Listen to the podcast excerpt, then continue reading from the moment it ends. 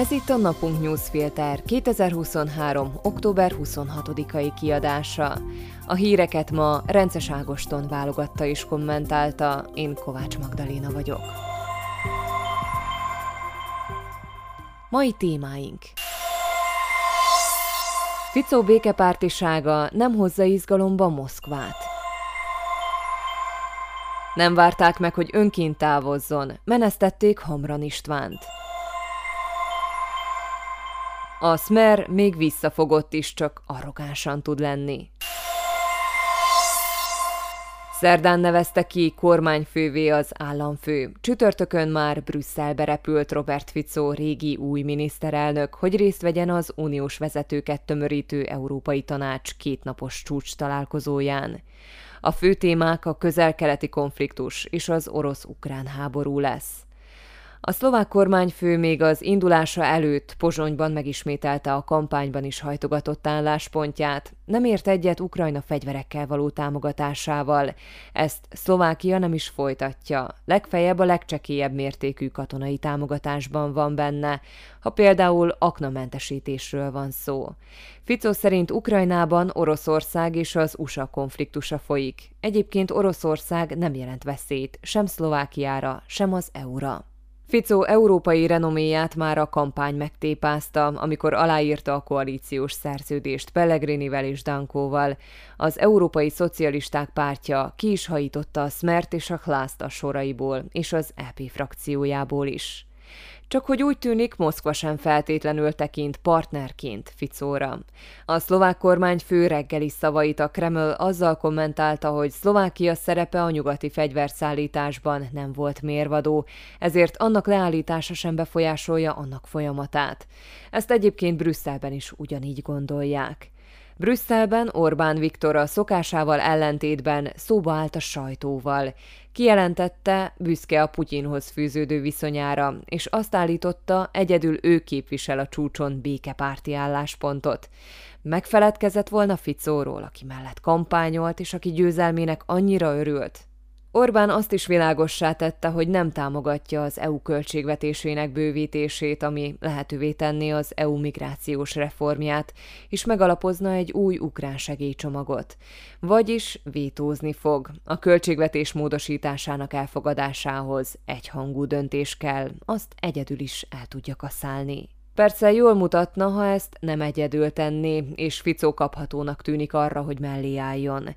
Az elmúlt hónapokban többször is leírtuk, nem világos, megmarad-e Ficó híres pragmatizmusa.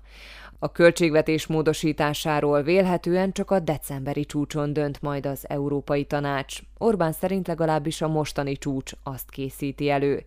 Legkorábban akkor fog kiderülni, Ficó Orbán mellé áll le egy olyan ügyben, amiben legfeljebb a saját szavazóitól számíthat jó pontokra, de Szlovákiának semmiféle előnye nem származik belőle. Hamran István országos rendőrfőkapitány már jóval a választás előtt leszögezte, hogy ha visszatérnek Ficóék, távozik a rendőrség éléről.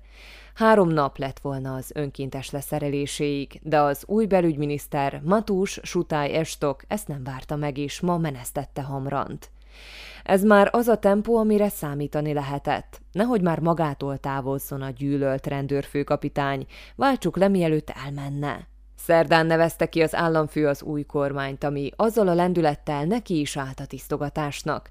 Még aznap leváltotta Bukovszki László kisebbségi kormánybiztost és a Roma ügyi kormánybiztost is, anélkül, hogy a helyükre bárkit jelölt volna. Tulajdonképpen az a csoda, hogy nem Hamrannal kezdték. A rendőrfőnöki pozíciót ideiglenesen Rastislav Polákovics tölti be. Ő kevésbé ismert, korábban dolgozott a Poprádi és az Ólublói rendőrségen. Sutai Estok nem csak menesztette Hamrant, hanem egyből át is helyezte a poprádi járási rendőrségre. Ő azonban valószínűleg nem fog poprádra menni, hiszen már korábban bejelentette, hogy leszerel a rendőrségtől. Ezt úgy szerette volna megtenni, hogy találkozik az új belügyminiszterrel, tájékoztatja az aktuális helyzetről, és távozik. A belügyminiszter azonban nem kíváncsi rá. Abban tulajdonképpen semmi különös nincs, hogy egy új kormány a saját embereit nevezi ki a kulcspozíciókba, bár egy fejlettebb politikai kultúrában ennek nem feltétlenül kellene így történnie. Ami azonban különleges, bár ha jobban belegondolunk, inkább magától értetődő, azaz arrogancia, ahogy ezt az új kormány teszi.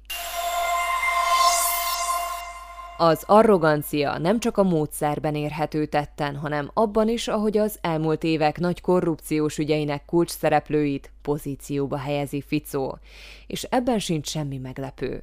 Sőt, talán még valamiféle visszafogottság is van abban, hogy nem Robert Kalinyák lett újra belügyminiszter. Ficó legközelebbi harcos társa, a Védelmi Minisztérium élén tér vissza a kormányba és akár Tibor Gáspárból is lehetne újra rendőrfőkapitány. Abból a Tibor Gáspárból, akinek vezetése alatt a rendőrséget tulajdonképpen a sógora, Norbert Bödör oligarha irányította, ezt a túlzást talán szintén nem fogják megengedni maguknak.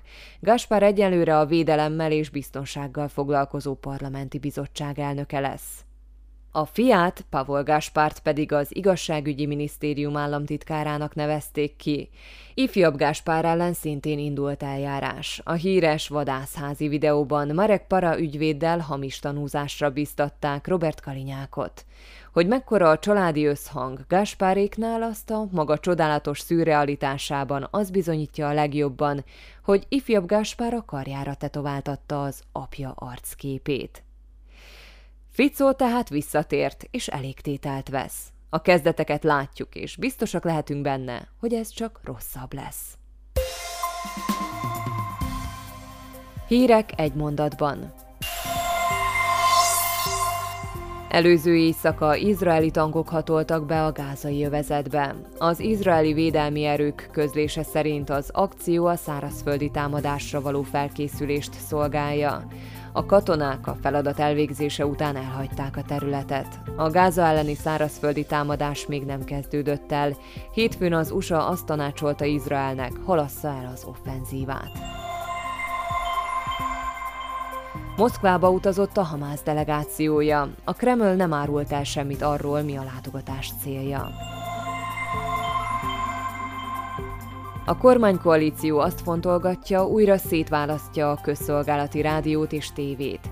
Dusan Járjabek, szmeres képviselő szerint az RTVS a mai formájában fából vaskarika. Két magyar állampolgárt, egy 8 éves és egy 15 éves lányt is túlszulejtett a Hamász Izraelben, erősítette meg a Magyar Külügyminisztérium. A belügyminisztérium nem talált semmilyen törvényi okot annak elutasítására, hogy az Olano szlovenszkora változtassa a nevét. Továbbra sincs meg a Méni mészárlás gyanúsítottja. Egy volt katona szerda este két helyszínen, egy étteremben és egy bowlingpályán nyitott tüzet a Méni Lewistonban. Legalább 18 embert megölt és többeket megsebesített. Peter Pellegrini szerint a kormányprogramot a november 17-e előtti héten tárgyalja majd a parlament. A mai napunk newsfilter híreit válogatta és kommentálta Rences Ágoston. Én Kovács Magdaléna vagyok, a Viszonthallásra holnap.